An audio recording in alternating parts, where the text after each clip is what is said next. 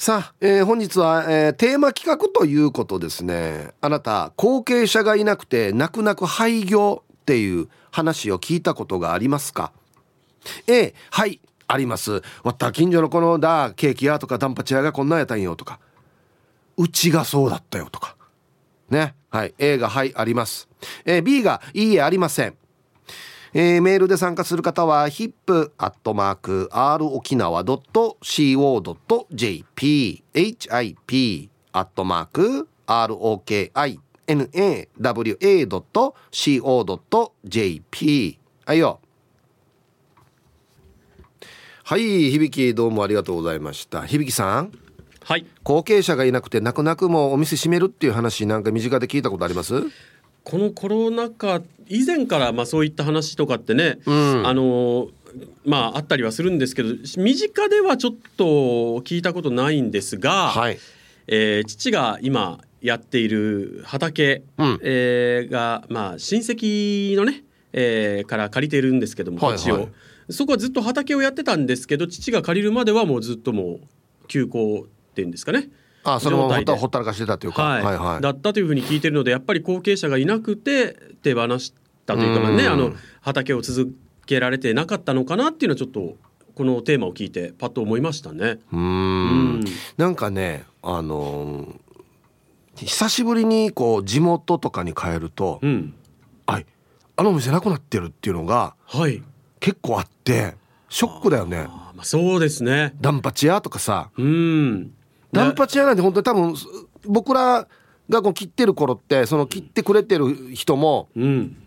おそらく20代だったんじゃないかなと思うんですよ。でそっからずっと続けて、例えば自分が50なり60なりってなってくるじゃないですか、でその後に例えば後継者がいないからっつってしまったりするんですよね。確かに小学生の頃にいつもこうなんていうんですかね、髪を切ってもらってた、お店なんかは今もう閉じてますね。ないでしょう。ないですね。なんていうんですか、お店のこの外側のこのなんていうんですかね、建物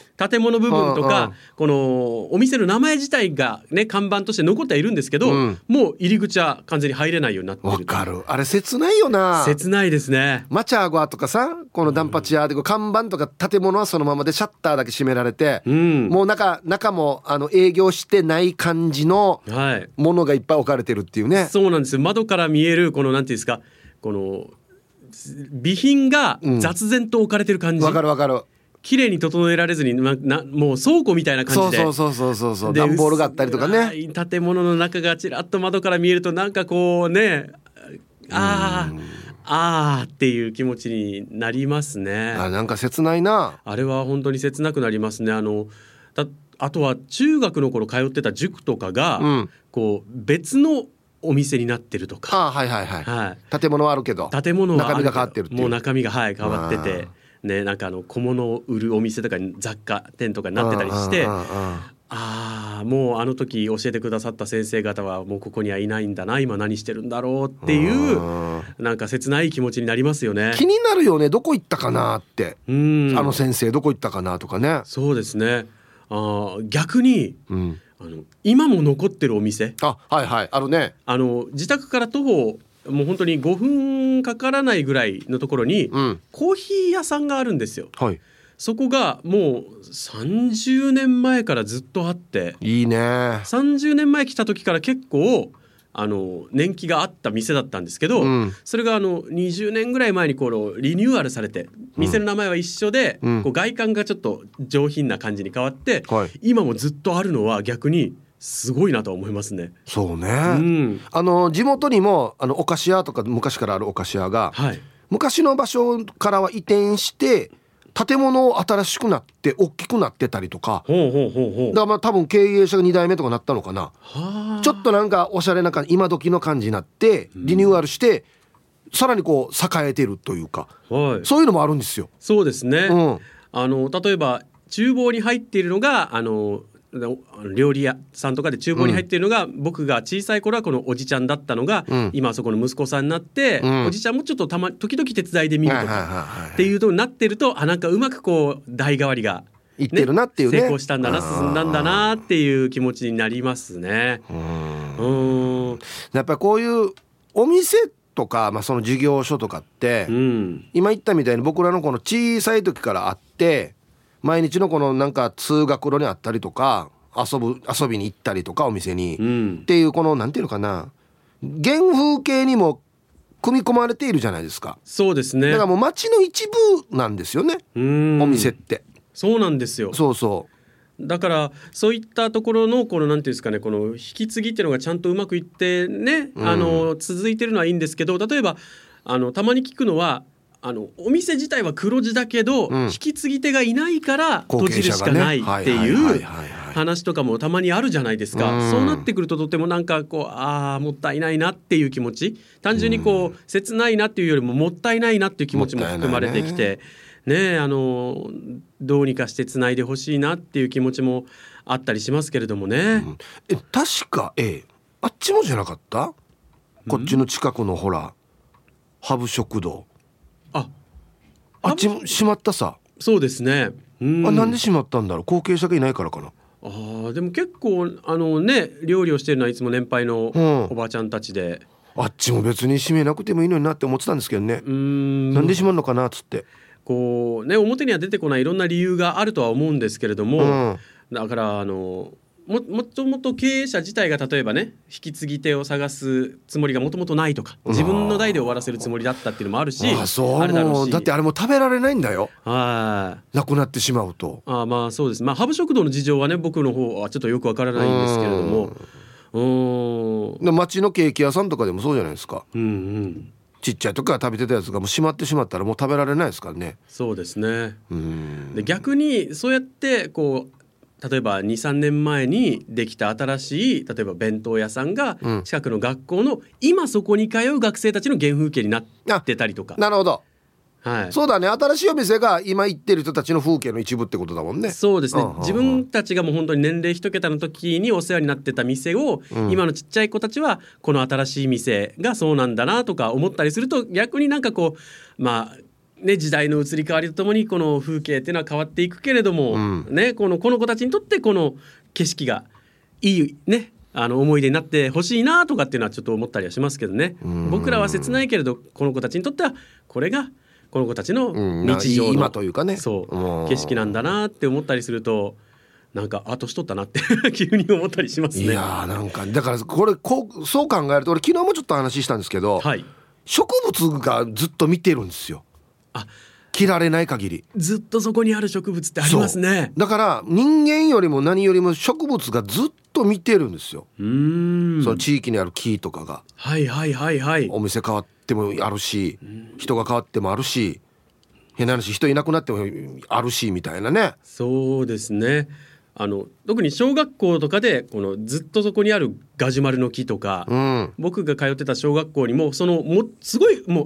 う今切られちゃったんですけどすごく大きなガジュマルの木があって、うん、で歴代のこの子供たちが木登りに使った、うん、もう手を置く場所足を置く場所がもうツルツルになってる木とかがちょっと打ち付けられてるんだよね捕まえるようにね。そうです、はいはい、もうみんなが手や足を置く場所がもう触られすぎてそこだけ樹皮がツルツルになっていて歴代の子供たちが登ってきたんだなっていうのが分かる場所があったりとか、うん、そういうのとかがあってでずっと見守ってきたんだろうなってこの地域をこの木がっていう、うん、学校の子たちをっていうのは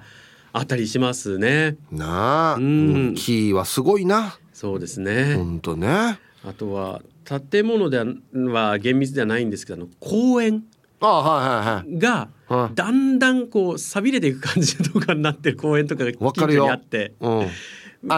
遊具って鉄だから、はい、どんどん錆びていくんだよね。そうなんですよ。あれも切ないな。塗装も色あせて剥げていって、うんうん、で昔は僕らがね遊んでたブランコとかも危険だからなのか、いわゆる鎖チェーンと腰掛け部分がなくなってて使うなよっつってもう土台しかないっていう場所になってたりするとなんかなんだかなっていう気持ちになったりしますね。昔使ってた遊具で危険だから今ダメっていうのいっぱいあるよね。まあそうですね回線灯とかもそうさありました、はい、あれ絶対今ダメやしあとあれがあったんですよね。近所の公園にぐるぐるぐるぐるずっと回り続けるやつ。回線灯ってほらチェーンで固定されてるんで一定回ると、うん、ある程度回るとこう元に戻るじゃないですか、うんうん、あれじゃなくてもう完全に円盤にこの地面となんていうんですか、平行な円盤にこう手すりみたいなものがついてて、球体になってるやつ？いや球体ではなく、はあはあ、もう本当にもう皿みたいな、地面に平行に皿みたいな大きな皿みたいな鉄のねあって、そこにこう捕まるだけの手すりがあって、ぐるぐるぐるぐる回すんですよ。あの遠心力で飛ばされるやつだろ。遠心力で飛ばされました。だんだん足が浮き始めわかるわかる、外に引っ張られていって、うん、こうね体が浮くんですけど、もう浮き始めそうになると、もう回すのやめろって回してる人に言うと面白がって余計回すんですよね。そうそう、もうほぼ 垂直というか水平になるよね。体がね、体が、うん、で回してる方はもう面白いからもうどんどんスピードを上げるんですけど、こっちはもうそれどころじゃないと。である一定のね、地点でこの遠心力に握力が負けて飛んでいくっていうか飛んでいきましたね。うん、ね、ただ楽しい、うん、そうあれは危険だって大人が言うんですけど、子供確かに危険ではあるんですけど、うん、体は軽いし、うん、そうね、大人と違うからな。あと運動神経が悪くなかったので、うん、飛ばされてもうまく手から着地できるたりとか、する子なんかはキャッキャキャッキャ言いながらもう一回みたいな、ね、やってたんですけど、まあ全体的に危ないですよね。ねいい時代でしたね。そうですね。あんなことが許されてた、あんな遊具が許されてた時代ですから。ありがとうございました。ありがとうございました。はい、お昼のニュースは報道部ニュースセンターから小橋川響アナウンサーでした。はい、本日のアンケートをですね、後継者がいなくて泣く泣く廃業という話を聞いたことがありますか。 A がはいあります、 B がいいえありませんということで、今日はね、1日通して事業承継ということについてね勉強しようかなということですけど、承継ってあんまりね馴染みなくない？継承ってよく使うよね。で調べたんですよ、何が違うかっつって。承継っていうのは会社とかその理念とかを受け継ぐ、抽象的なものを受け継ぐときは承継で、技とか技術を受け継ぐときは継承というみたいですよ。はい、さあ行きましょうか。こんにちは、市場のあざといまきです。こんにちは。昨夜のテレビで着ていた浴衣クールでかっこよかったです。おセンスとかさしたらメンソーレさんみたいになるから嫌なの。一言僕嫌って言ってないですけど、これやめれこれなんでメンソーレさんみたいになるのが嫌って一言も言ってないのに。はい。してアンサー A です。那覇中学校の近くにかぼちゃのサーターアンダギーが美味しいお店があったけど、後継者がいなくて閉めたんじゃなかったかな。市場でも惣菜屋さん2軒なくなったよ。かくいううちの洋服屋も母の代で終わりだはず…おっとな市場のあざといマキさんはお母さんが洋服屋やって、今マキさんもお店にいる。終わりだはずということは継ぐ気あんまりないってことですかね。あらららら、死に身近な問題やしこれ。はい、ありがとうございます。ちっちゃいお店から大きいお店までいろいろあるでしょうね。うん。青桐みかんさん、皆さんこんにちは。こんにちは。運慶でパタパタしながらアンケートを A。後継者がいなくて廃業っていっぱい知ってる。子供の頃に通っていた内科医院にその他にあと4件病院が廃業している。こればっかりはね、子供に継いでもらいたいと思ってもね、いろいろあるさ。だ運慶の準備しながら聞いてるね。病院か。はい、青桐みかんさんありがとうございます。俺がわらばの時にひっち通ってた小児科よ、今もあるかな。あっちもね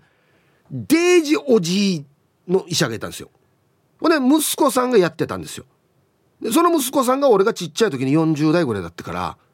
もう3代目になってるはずなんですけど、あるかな、どうだろう。ハイサイいつも美人の味方チーム親子代表取締役エロザイルです。こんにちは。早速アンケートは A になるのかな。取引先で後継ぎいないで閉まった店あるよ。あそこのおじちゃんよくバナナくれたのにな。で時間まで頑張ってください。なんでバナナくれたかっていうの考えないと。ウギーって言ったからじゃないの普通の人にはお菓子あげてるはずよ。なんでエルザエルさんにはバナナかっていうところでよ問題ははい、T サージパラダイス順調にお届けしておりますが、この時間はスタジオにゲストをお迎えしております。ご紹介しましょう。株式会社島袋から代表取締役の島袋誠一郎さん、はい、こんにちは。はい、こんにちは、島袋です。よろしくお願いします。続きまして琉球銀行法人事業部から中村さんです。こんにちは、はい、よろしくお願いします。はい、よろしくお願いします。まつげクリンクリンですね。まつげしてます、はい、さあ、今日はですね、事業承継と事業の引き継ぎをテーマにしているんですが、じゃあ初めにですね、島袋さん、はい、この株式会社島袋という会社の事業内容、はい、教えてください。そうですね、株式会社島袋という会社をですね、はい、建設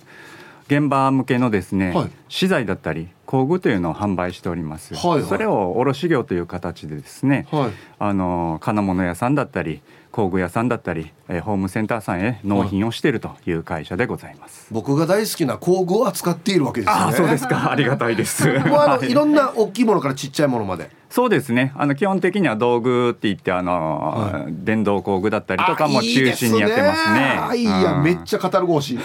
そうですか。普通より高く売りますので。なんでよ。そこは安くでお願いしますよ。はい、でこのですね、株式会社島袋がですね、クリーニング機器販売などの朝日技研という会社の事業を譲り受けたという経緯があるということなんですが、じゃあまず中村さん、はい、ちょっと教えてもらっていいですか。はい、まず、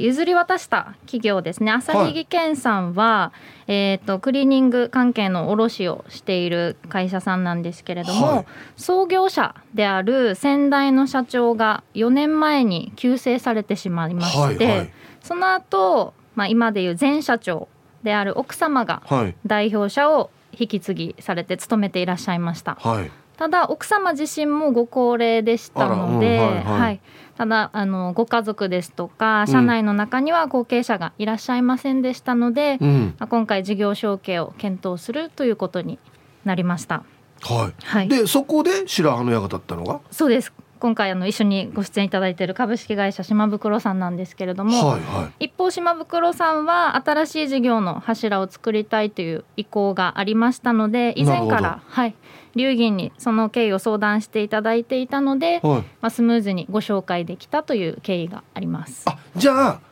島袋さんも前からもうちょっとこのなんていうのかな、展開したいなと思っていて、そうですね、多角化というかまた違う業種業態というのもチャレンジしてみたいなという気持ちはお伝えしてました。それ龍銀の中村さんが相談を受けてて、はい、でそうですね、また片一方この朝日技研さんの話も知ってたから、はい、じゃあお互いどうですかみたいな間を取り持ったっていう、はい、うん、マッチングさせていただいたというところですね。そういうお仕事をなさっているんですね、はい、中村さん、はい、いいお仕事ですね。やりがいがあります。で島袋さん、実際にこの朝日技研さんのお話を受けた時はどんな心境だったんですか。そうですね、そうは言ってもやっぱり扱ってる商品っていうのが自分としては馴染みが少なかったので、今までね、あまり扱ってないやつですよね、はい、その辺っていうのは悩んだんですけれども、はい、ちゃんと突き詰めて考えると商売の原理としてはやっぱり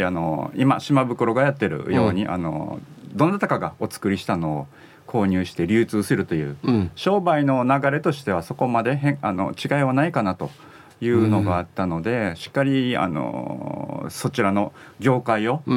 理解したら、うん、スムーズにいくんじゃないかなという思いで、うん、引き受けたというところですね。なるほど、うん、根本は一緒じゃないかっていうところと、そうです、商売の原理原則っていうのは一緒のよという、うん、事前の調査とかお話をいただいてですね、うん、そこではじゃあ島袋で培った部分っていうのを活かせるんじゃないかなと思った次第ですね。で具体的にこの朝日技研さんの会社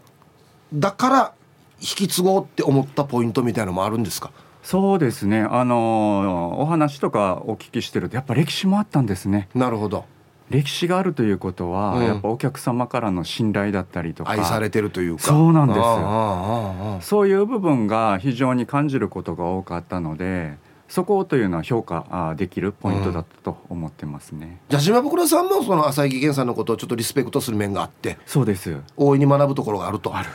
いうところで、じゃあそうなんです、引き継がしてくださいということなの、はい、ウィンウィンじゃないですか。そうですね、じゃあ、はい、ねえ、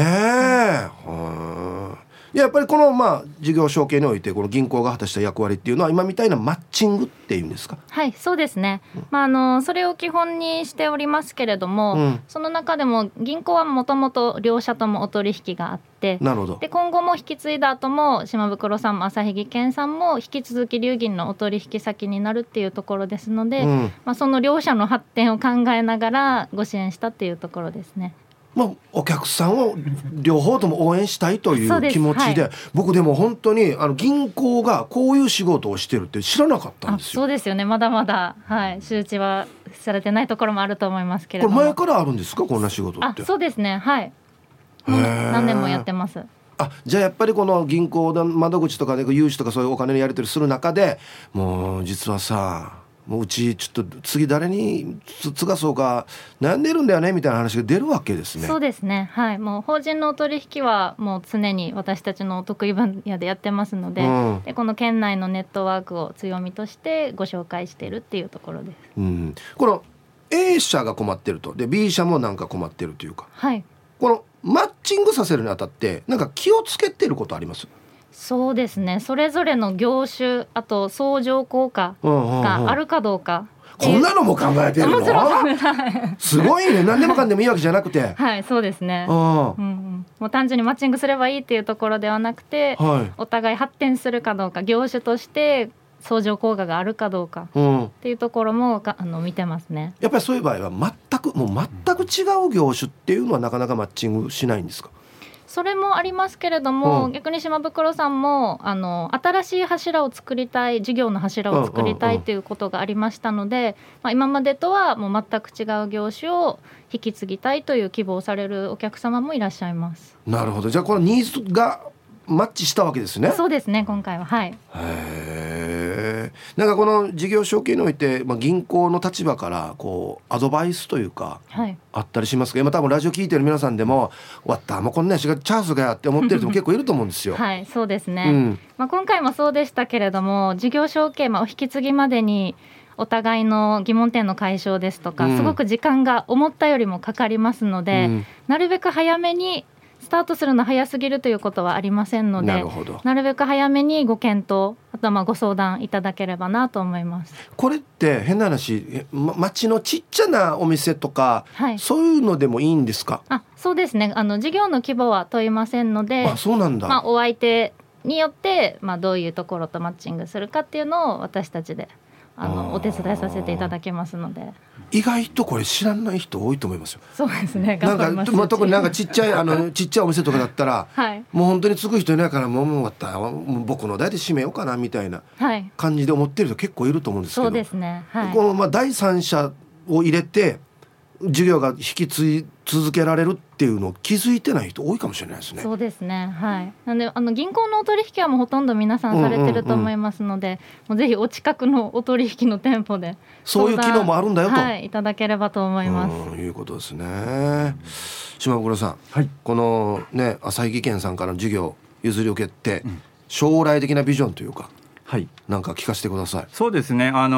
承継前っていうのはなかなか守秘義務とかがあったりしてですね、うん、会社の方に訪問ってできてないですね。あ、そうか、はい、だからやっぱ承継してからお会いすることが増えるんですけれども、うん、それまではイメージだけだったのが実際会ってみるとやっぱいいところだったり社員の方々の頑張りとかっていうのが見えてくるので、うん、逆になんかいろんなことをてこ入れっていうわけじゃなくてですね、うん、今まで培ってきた歴史っていうのを最大限に生かしながら、うん、しっかり単独でステップアップ、うん、バージョンアップっていうできる会社だと分かりましたので、うん、そこを一つ一つ泥臭くみんなと一緒にやっていきたいなと思っております。いいですね、今までやってきたことをやっぱり尊重してというか。そうです、ね、それで頑張ってもらいたいっていう、はい、そうなんです。なるほど、それは会ってみてよく気づきました。あ、うん、やっぱりいい会社だったんですね。そうですね、はい、うん、はい、ということであっという間のお時間ですね。はい、この時間は株式会社島袋の島袋さん、そして琉球銀行の中村さんにお話をお伺いしました。どうもありがとうございました。こちらこそありがとうございました。コマーシャル。ツイッター見てたら P7 さんが配達先のホームセンターとかで島袋の配達ドライバーと毎日出くわすさーと。金物以外にもこんな授業もやっているんだねということで、速攻現場からね報告が届いておりますね。はい。さあ、本日のアンケート、後継者がいなくて泣く泣く廃業という話を聞いたことがありますか？ A がはい、あります。 B がいいえ、ありません。ヒープさん、皆さんこんにちは。プププカープボーイです。こんにちは。今日のアンケートは AA です。でも知っていたけど、沖縄が後継ぎがいない人が多いっていうのは意外だった。全然いっぱいいそうだったから。はい、カープボーイさんありがとうございます。沖縄県はですね、全国に比べて少ないそうです。後継者が後継ぎがチャンスがやしてる人が多いってことです。だから面白いよね。多いイメージなんかあるもんね。確かにね、なんかね。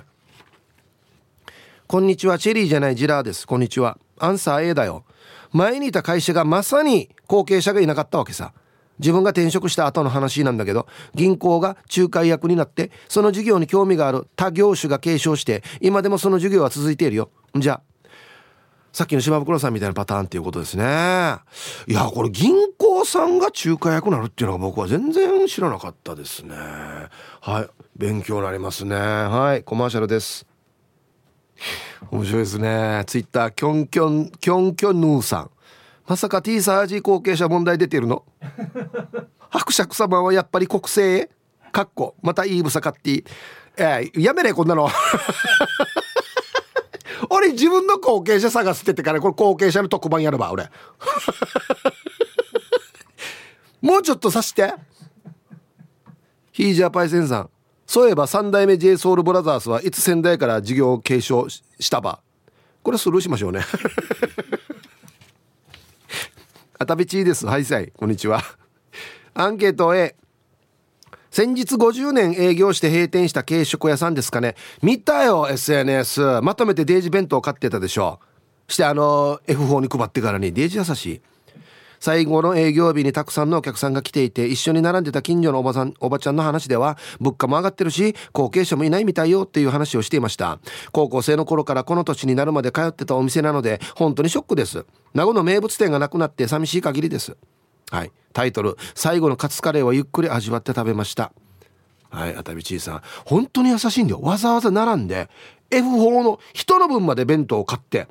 食った先輩に配ってるわけ。死に優しい。リーダーと大違い。琉球ドラマナイト、最後は泣いたよ。ルパンが愛した藤子ちゃんなのだ。あ、昨日だったんですよね。はい、ありがとうございます。うん、あるよ。ホームドクターがそうだったよ。親の代からお世話になっていた内科の病院、ちょっと体調崩したらすぐにそこの病院に行って点滴してもらっていたのよ。それがさ、息子が医者を目指したけどダメだったらしく、先生が亡くなったら病院を泣く泣く閉めおったよ。その先生にはとてもお世話になっていたから病院がなくなって寂しくなったよ。はい、ルパンが愛した藤子ちゃんありがとうございます。病院もね、いや確かにそうだって、あれ医者受からんといけんから、あれ受かるの大変やしねえ。必ずわらばが受かるっては限らないし、必ずまたわらばも医者になりたいとは限らないからな。ヒープさん、南部の帰国子女です。こんにちは。ジューシーできたよ。早いね。してアンサー A、 昔から家族で通ってたラーメン屋さん、夫婦と一人娘でね、後継者がいなく泣く泣く閉めちゃいました。餃子もラーメンも絶品だったのに、あの味がもういただけないと思うと寂しいです。今や思い出の味です。では今日も最後までファイチンアンシエ。はい、南部の帰国子女さん、その飲食店閉めたらもう食べられなくなるというね。ああ、はいさい、ヒージャーパイセンヤイビン、今日もいたしくです。こんにちは。して今日のアンケートを A、 特に内地の企業さんでよく聞く話で、事業承継のビジネスも出てきてるさね。和じゃに限らずお気に入りの蕎麦屋がなくなったり、エイサーとかの青年会の問題もあるし、大事な社会問題だや。その点 T サージはいつでもワンが引き継げるから安心てえや。なるほど。一回じゃあ銀行さんに間に入ってもらって本当にふさわしいかどうかチェックしていいですか、ヒージャーパイセンさん。ヒッチフェイクビュースビケ長地屋牛が死に暴れてる映像、あ、多分どっか外国ですよ。もう出してウルマルシェって勝ちえんでフェイクニュースやジュニア。さあ1時になりました。 T サージパラダイス、午後の仕事もですね、車の運転もぜひ安全第一でよろしくお願いいたします。ババンのコーナー、ラジオネーム6代目烈風隊さんの菅間さんにババン。鼻毛両方から出てるけどなんでね。あとチャック壊れたズボン捨てたらボロボロですよね菅間さんボロボロじゃないですか菅間さん、お願いしますよ菅間さんなんでね言われてもな、なんでかな、なんで出てるんだろうなさあでは皆さんのお誕生日をですね晩御飯してからにお祝いしますよということで、しげきんです。はい、こんにちは。今日8月10日は私の誕生日です。年は取りたくないんですが今日で53歳になりました。あ、ほぼ同世代ですね。本当はこの日に沖縄に行って西町にお礼参りに行きたかったんですが、ラジオで聞いて喜んでおきます。ひぶさんいつものやつお願いします。わかりました。しげきんさん53歳のお誕生日おめでとうございます。もう50代も楽しいですね。はい、では、8月10日お誕生日の皆さんまとめておめでとうございます。はい、ハッピーバースデー。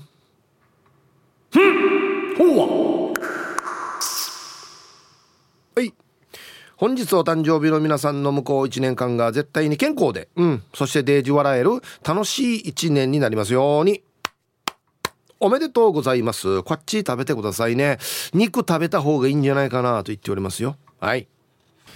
さあ T サージパラダイス順調にお届けしておりますが、今日はね事業承継についてちょっとねいろいろとお話を聞いておりますが、この時間はスタジオにゲストをお迎えしております。株式会社南西から取締役社長の砂川哲夫さんです。こんにちは。はい、こんにちは。よろしくお願いします。そして、琉球銀行法人事業部から井海さんです。よろしくお願いします。よろしくお願いします。はい、井海さんなんか珍しいお名前ですね。そうですね、はい、井芸の井に貝殻の貝、はい、井海さんですね。よろしくお願いします。よろしくお願いします。さあ、今日はですね先ほどから事業承継、事業の引き継ぎをテーマにしているんですが、砂川さん株式会社南西の事業内容ぜひ教えてください。わかりました。はい。弊社はですね、1982年南西マイクロということで創業を始めました。南西マイクロという会社だったんですね。はいはい、当時はですね、はい、文書の保存であったり、それを永年保存であったり、そういうことを考えるとフィルムだったんです。今の要するにデジタル化とかいう時代ではないので、40年前なんで、はい、そういう南西マイクロと社名もつけました。文章をマイクロ、文章資料やら写真であったり、フィルム化するとマイクロフィルム化する会社ということなんですね。はい、でそうしました。当初はですね、はい、公共工事などの完成図書とか、図面であったり、そのフィルム化したり、こういう作業を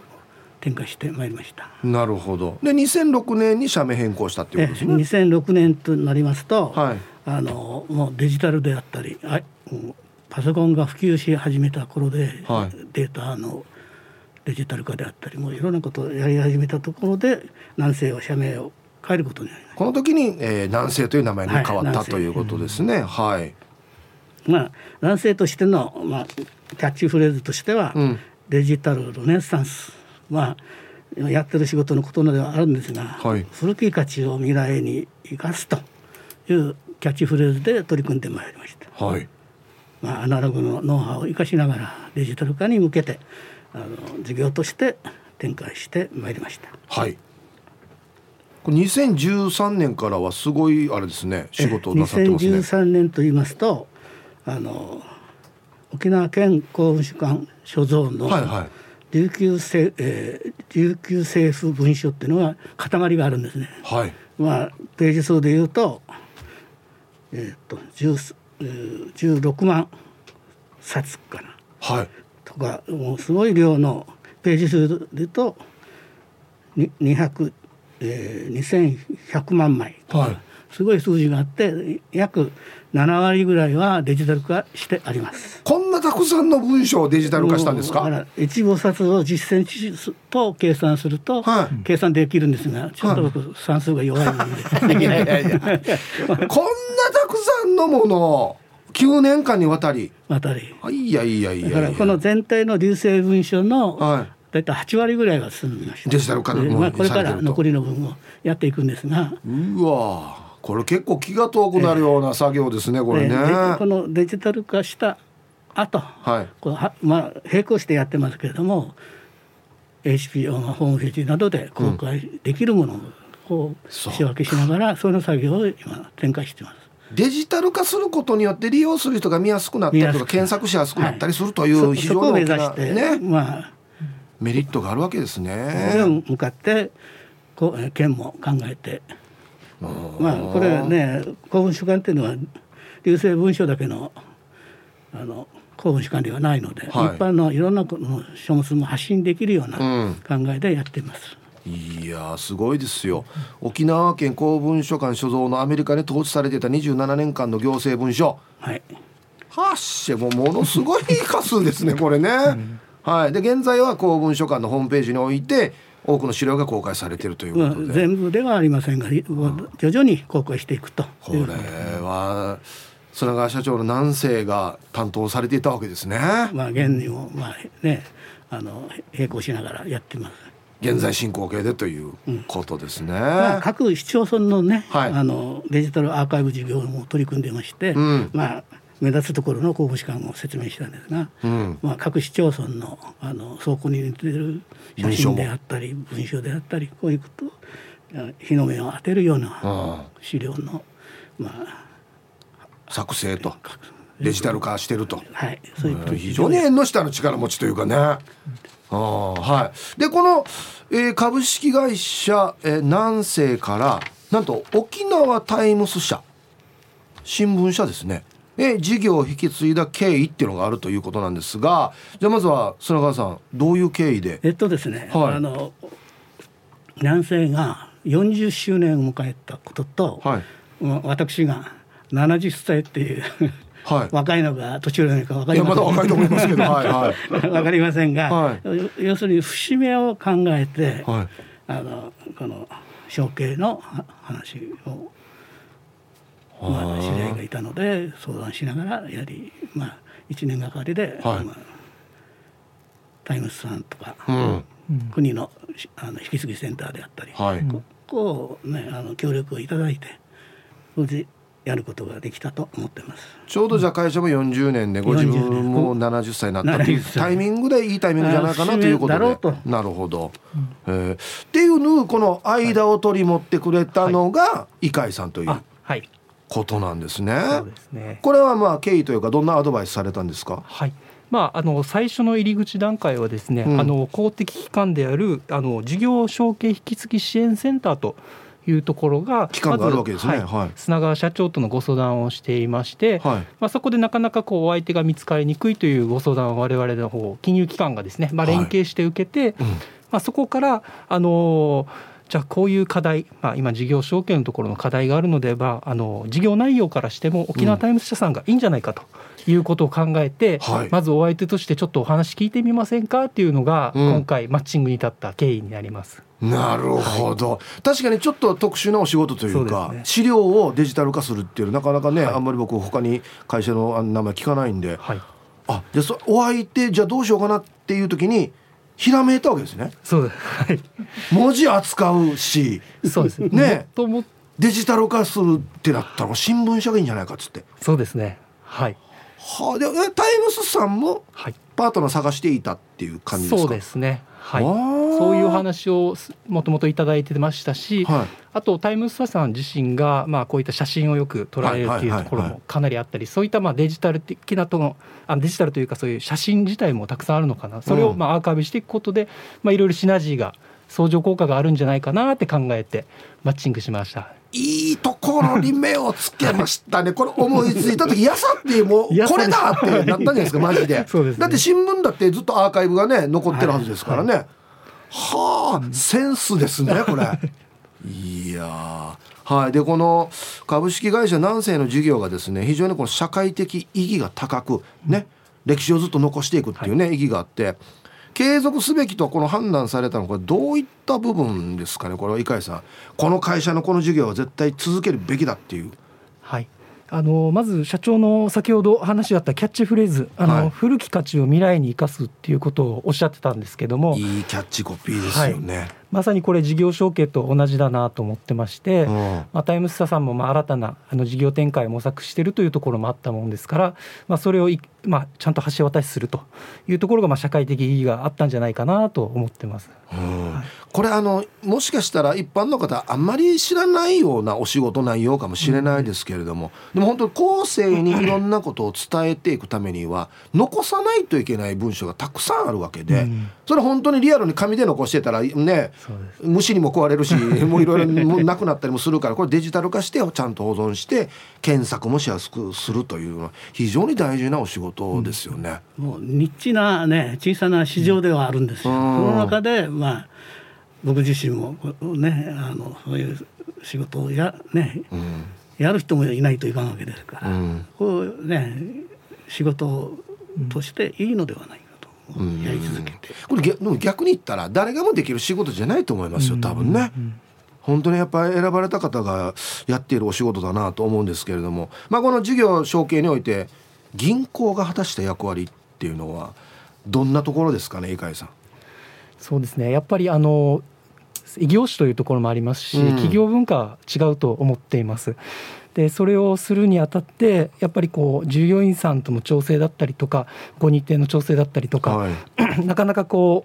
分からない部分をすり合わせしていくというところが、私たち銀行の一つの役割かなと思っております、うん、でうまくこれが、マッチングできればこのような形でいい方向に向かうんじゃないかなと思ってます。うまいことね間を持ってというかね、うん、そうですね。砂川さん実際にね事業承継してみてなんか不安があったりとか大丈夫かなとかいろんな気持ちもあったと思うんですけれども、その辺はいかがですか。途中での不安というのは、ね、要するにきちっと承継が完成するかということは不安、ねうん、進みながらも不安ではあるんですが、しかし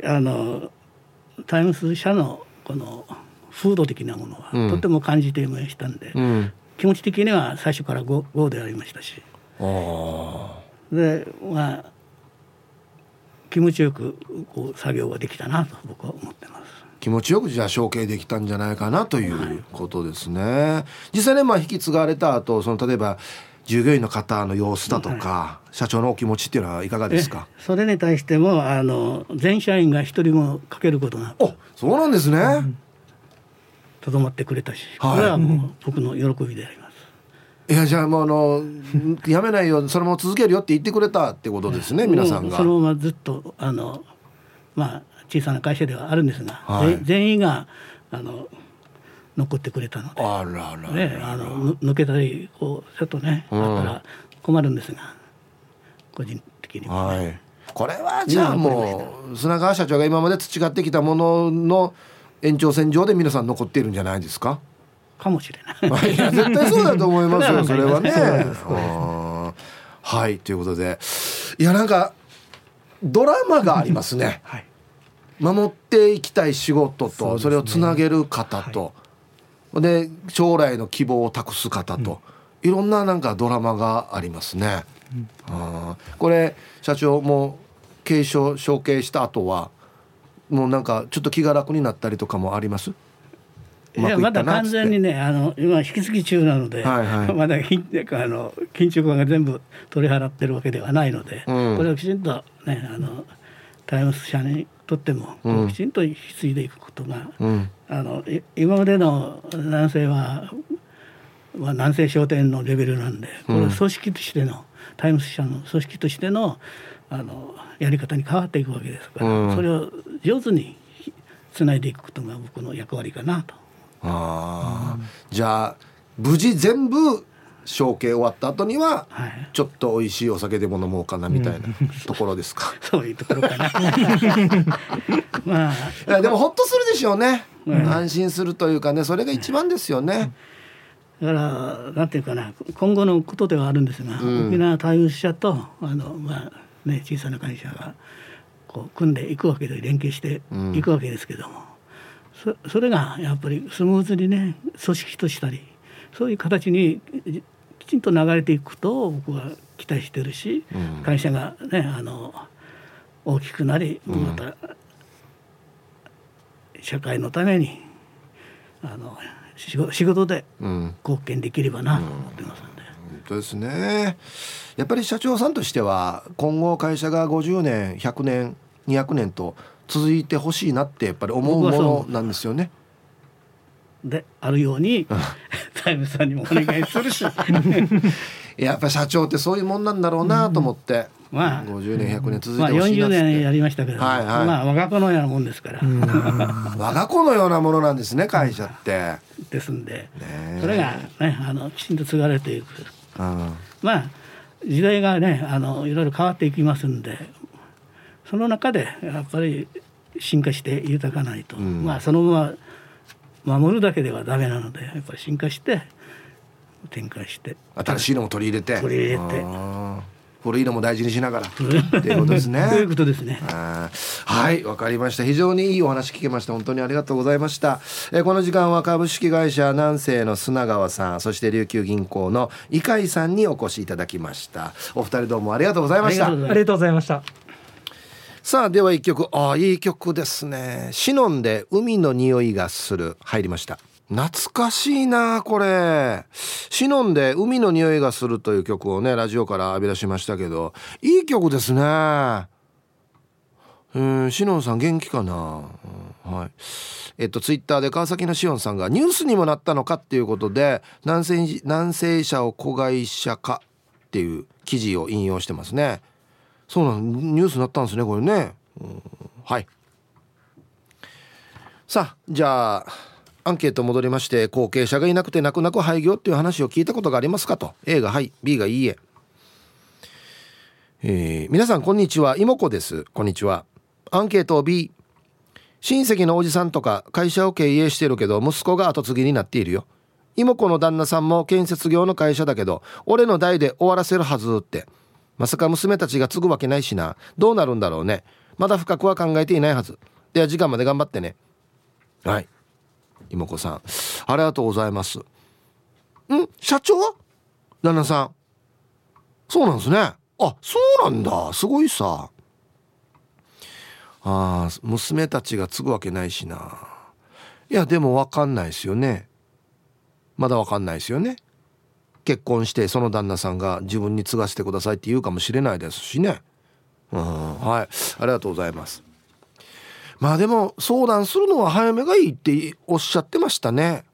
こんにちは、ユンタンザヤシーです。こんにちは。アンサー B、 自分が知ってる会社は親が創業して息子に承継してスムーズに会社経営が移行しているな。事業承継でも親から子供へと社長から社員さんへ別の法人に譲渡したりといろいろあるようで、会社のメインバンクや商工会議所や商工会などで事業承継の相談をできるようですよ。お、ちょっと詳しいですね、ユンタンゼヤシーさん。はい、ありがとうございます。なんかですね、国とか県の施設っていうかセンターもいろいろあるので、そちらもご利用くださいということですよ。多分ね、事業承継で検索するといろんな具体的なねセンターが出てくると思いますよ。はい。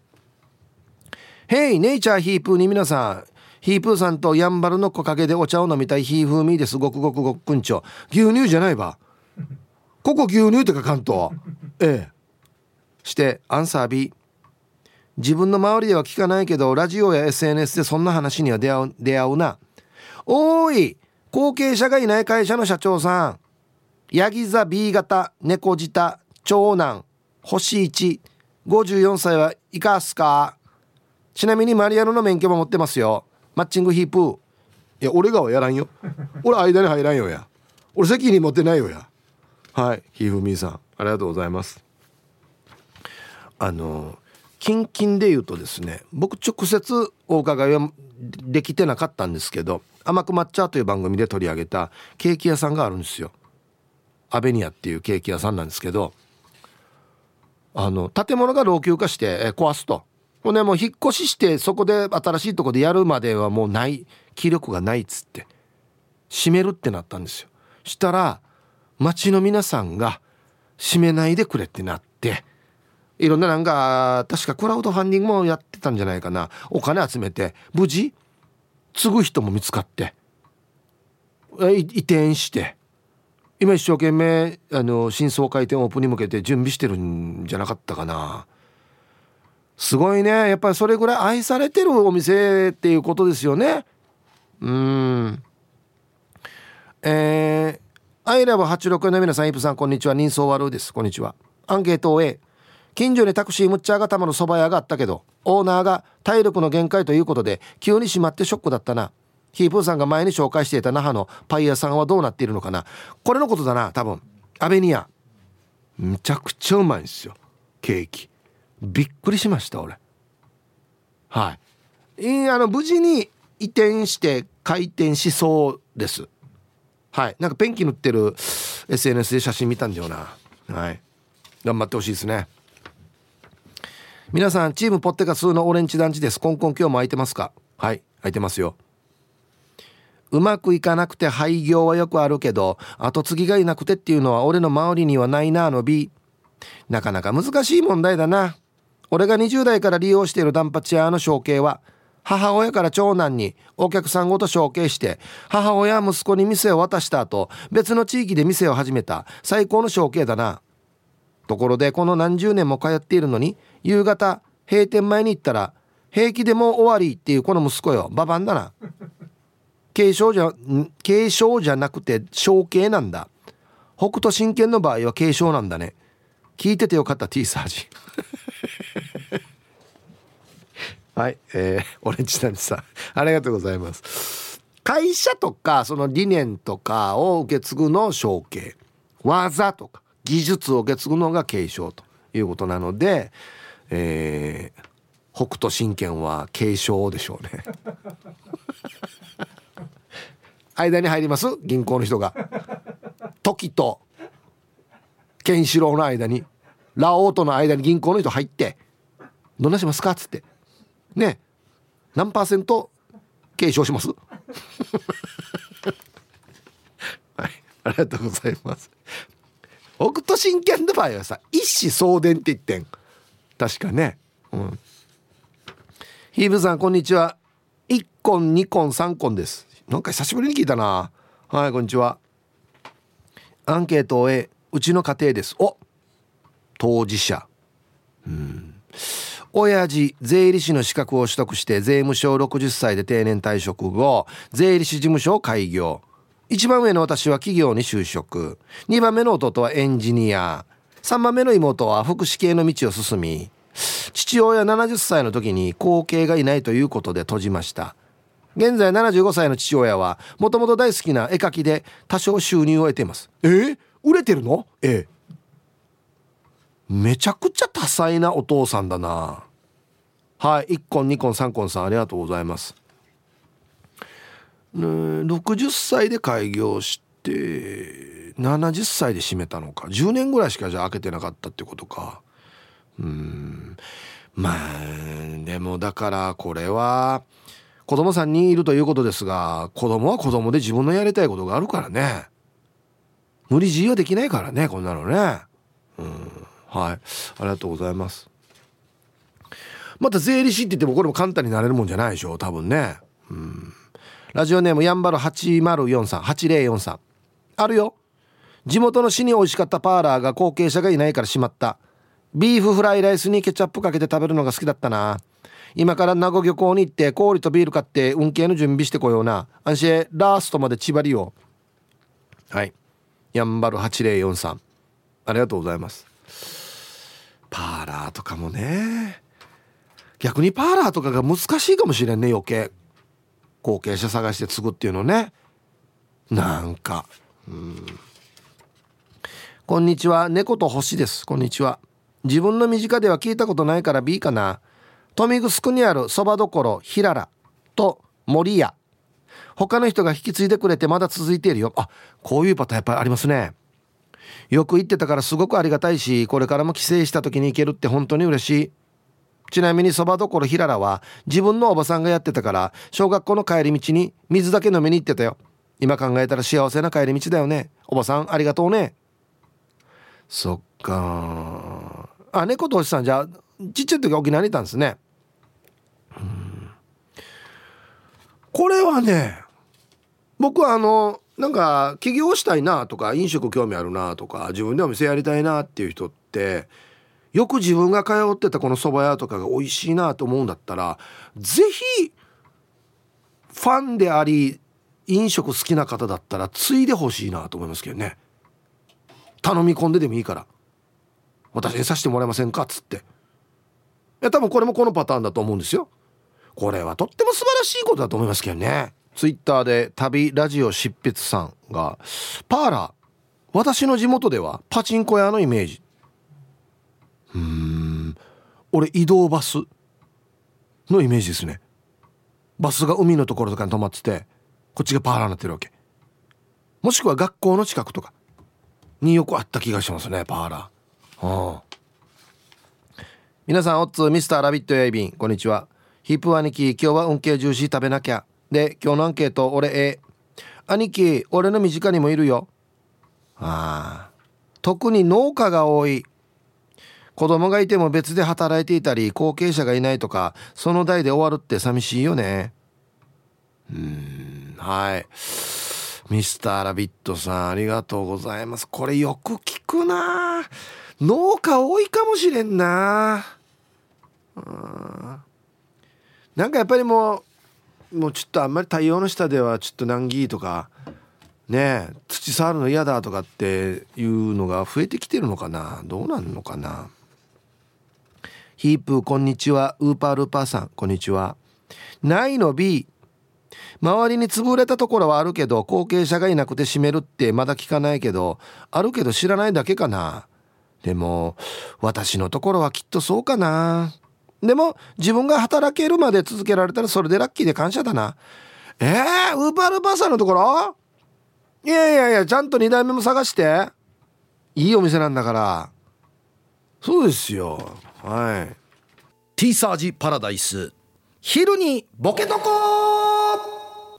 さあやってきました昼ボケのコーナーということで今日もね一番面白いベストオギリスト決めますよと。はい、お題子供が始めた自由研究が自由すぎるよどんなのでしょうか。はい行きましょう。本日一発目ラジオネームメンマメンさんの子供が始めた自由研究が自由すぎるどんなの。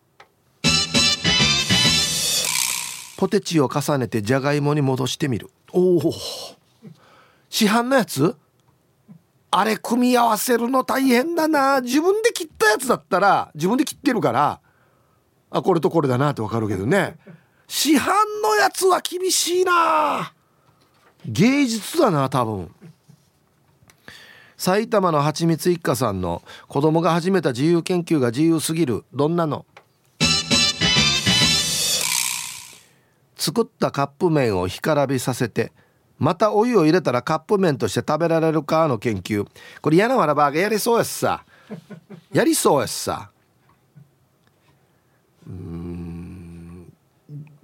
屈的にはいけそうだけどな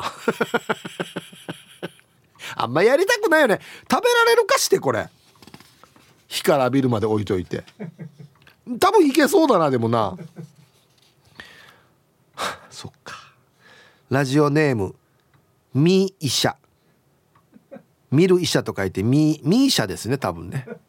よかったこれ優しい。子供が始めた自由研究が自由すぎるどんなの。夏なのに痩せないって言ってる人に自業自得な言い訳を聞いてみる。インタビューするってことですね。なんで痩せないんですかっつって何も食べてないけどねゆくさや水飲んでも太るんだよねそんなことないと思いますけどみたいなね。顎の面積お兄さんの子供が始めた自由研究が自由すぎるどんなの。知らない人の家でも旧盆におばあ久しぶり線香あげに来たよって言って上がれば茶菓子出してもらえる説の立証。いけるかな。ある意味詐欺ですよね。詐欺ですけどどの辺までいけるかな。お前久しぶりあいあいあいだもう OK ですよね。これあいあいあいって言ったらもう OK です。はって言われたらもうその時点でシャットアウトですよね。あえおったまごな上はもう55やしがいやぬうそういや何歳やがやつってねスピマスでいいんじゃないですかさんの、子供が始めた自由研究が自由すぎるどんなのいろんな車で目玉焼きできるかなの研究いやなわらばや順にみんな駐車場の車目玉焼きやっぱ黒がよく焼けるなじゃないよや黒はあの車どうやこれね普通に本当にやってるんですよ実験やっぱりどんなに熱くても触れてる面はちょっと白っぽくなってくるけど上はトゥルントゥルンですねやっぱりやらんでいいよや女のポロリーマンさんの子供が始めた自由研究が自由すぎるどんなのお父さんの車の板金の強度を研究バンパーは何キロの力で曲がり始めるか屋根はどのボールと何センチまでなら大丈夫かなどもう本当によ なんていうのかなフルパワーで名号さだなマジでバックスイングして名号さだなもうでもね昔ね車登ってたんですよ登ってそう上から歩いてたんですよ変な話人の車もやってたんですよもうそう死刑だよねもう俺の今から言わしたら何やってくれてるわっつってねはあ考えられんやつさ玉テロさんの子供の始めた自由研究が自由すぎるどんなのお父さんの車に釘で那覇の歯の練習をしたらどれぐらい上達するかの研究あこれも死刑だなパート2 釘かどっちがいいかなまたバンパーがいいかなもうこれだったらもう釘で字書くのやめて本当に一周もう最悪やし玉テロさんの子供の始めた自由研究が自由すぎるどんなのお父さんが髪を洗っている時に背中を高圧洗浄機で洗ってあげたらどうなるかの研究どうなるかじゃないだろこれ研究もクソもないよや一個だよリアクションあがーだよはいありがとうございますあそうそうそうこれでじゃあね高圧洗浄機でこっちにお父さんの顔を描いたらいいさってバカやお父さんの背中全部苔だらけかっつって赤く描けるっていうね赤く描けるっていうシャバトゥンさんの子供が始めた自由研究が自由すぎるどんなのクラスメートの親の車内でクロワッサンを食べても怒らない親の割合安心なんでリスクを犯すばなんで車のリスクばんな犯すばやクロワッサン食べていいですか落とさないように食べてよっつって一回握ったルマンド食べていいですかヤシナスンドや親が握ったルマンドってや食べるな開けるな出てけお前そもそも悪意があるだろ握ったルマンドってや握った塩せんべいとかねヌンリがチンスコを食べて死にしゃべるとか丘の上のビーチクリーンさんの、子供が始めた自由研究が自由すぎるどんなの子供は早く寝なさいというが子供が寝た後大人は何をしているか研究おっとこれはスリリングですね暗視カメラ使ってからな軍が使うやつ緑っぽく映るやつ夜えこれは今何をやっているんだみたいなねサーモグラフィーとかねこの部分が赤くなってるのはなぜだみたいなじゃあですね本日のベストオギリスト決めますよということで子供が始めた自由研究が自由すぎるな、はいこれね意外と面白いかもしれんなと思ってメンマメンさんポテチを重ねてジャガイモに戻してみるなんかねちょっとね芸術的な感じもするんですよね